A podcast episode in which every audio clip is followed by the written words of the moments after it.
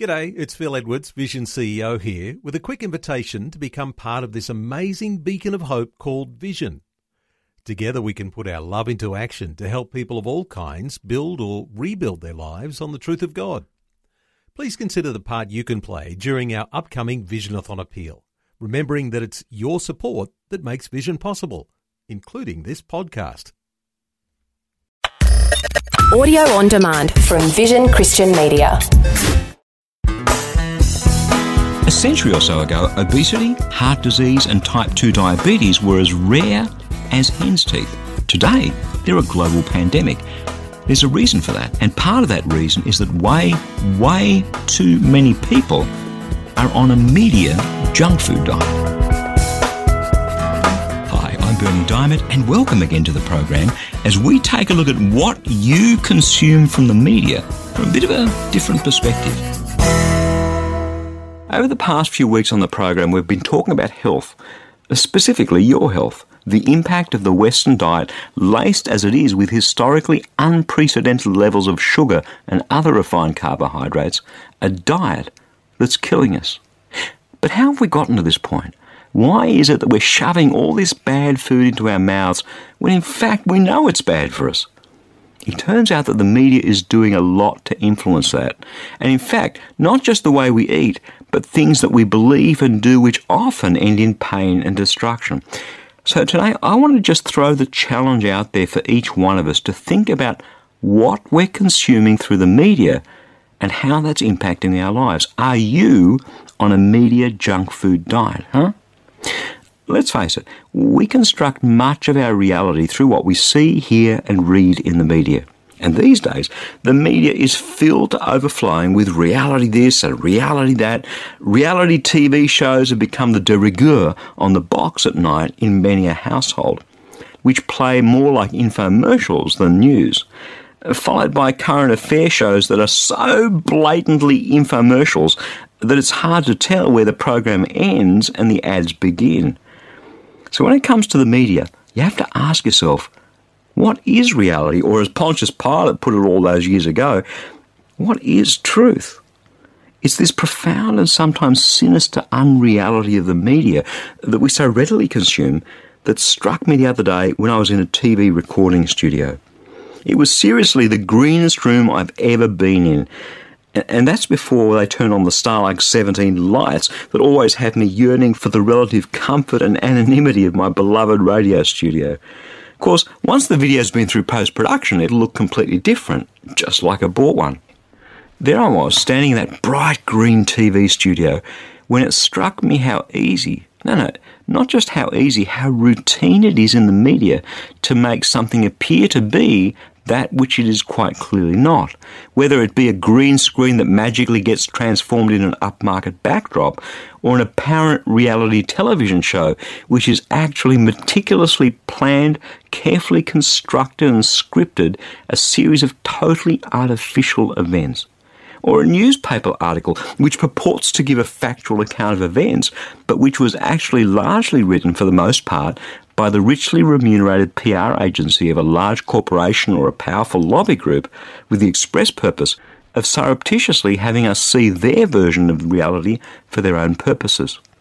And then this PR piece with more spin on it than a Shane Warne leg break, apologies to those who may not appreciate the cricketing metaphor, is dished up by a newspaper's lazy or inexperienced journalists or by an under resourced newsroom, or perhaps both, topped off by an editor focused squarely on the bottom line, as fact, as, as news, or as a sensational headline designed more to sell papers, increase circulation, and bump up the cost of advertising space in a competitive commercial market than it is to keep you and me informed in that great tradition of journalistic impartiality and excellence.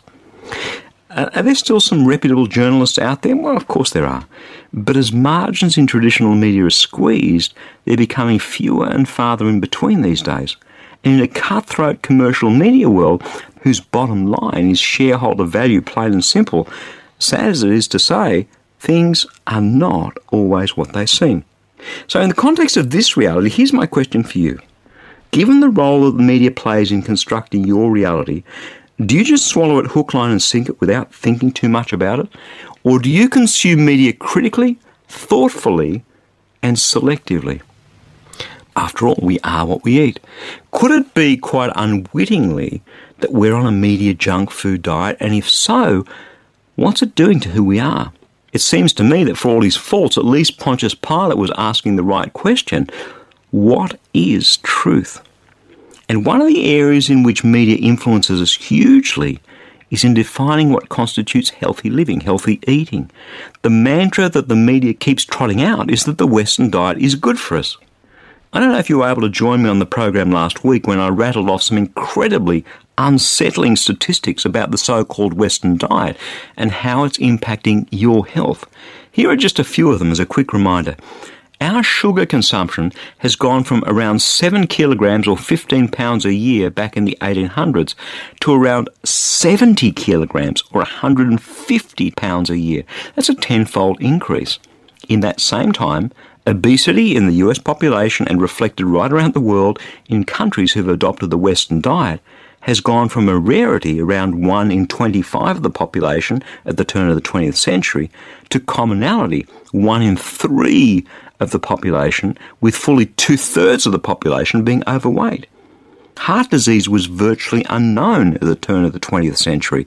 Today, it's the single biggest cause of death by far in countries on a Western diet and yet the media promotes sugar laden foods as being healthy. Think about it. When I mention fruit juice, do you consider that to be healthy or not? Most people would say healthy. And yet, with the fibre removed from the fruit, fruit juice becomes incredibly unhealthy because it's a delivery platform for high concentrations of refined sugar and 50% of that refined sugar is fructose, one of only a few substances that we ingest that our body cannot turn into glucose, which is the energy we're able to burn. So instead, it turns it into fat. By the time you're drinking the last mouthful of a glass of juice, the first mouthful is already pumping around in your bloodstream as elevated triglycerides. What's been the major influencer of our perceptions of fruit juice as being healthy? Well, all those ads on television that show happy families in a nice sunny kitchen having a healthy breakfast, pouring a healthy glass of orange juice. Same with the sugar laden cereals. Some of them are as high as 45% sugar by weight. They're promoted as being healthy food for us to eat and to give our children, to give them energy. Yet they're one of the key contributors to metabolic syndrome, which lies at the heart, pardon the pun, of the lifestyle diseases of cardiovascular disease and diabetes that are crippling our society. Again, promoted through healthy images on TV. Eggs are bad. No, actually, they're very good for you and have almost no impact on your cholesterol levels. But that scientific truth is lost because in the media, we're told that eggs are bad, and on it goes. Look, I'm no doctor, nor am I a medical researcher. What I do have, though, is some common sense.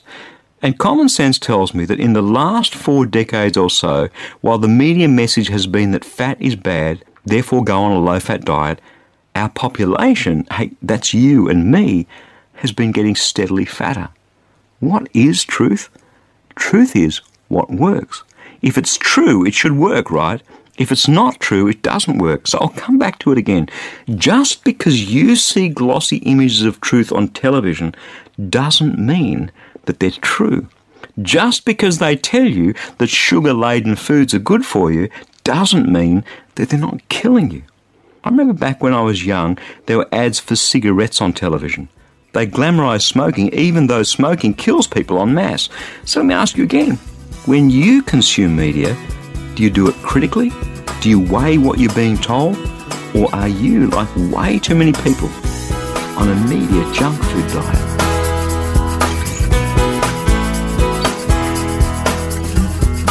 Way too many people in this world are carrying way too much weight. And that's led to a global pandemic of metabolic syndrome, diabetes, heart attack, and stroke.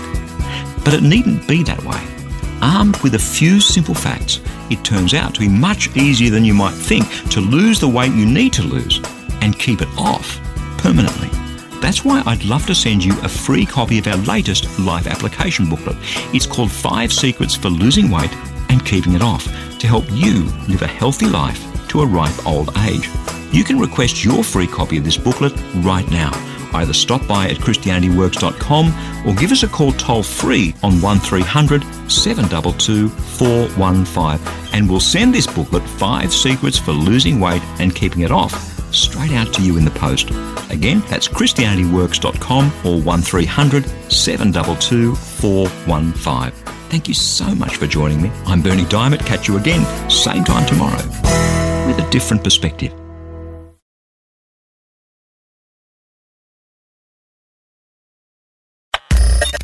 Thanks for taking time to listen to this audio on demand from Vision Christian Media.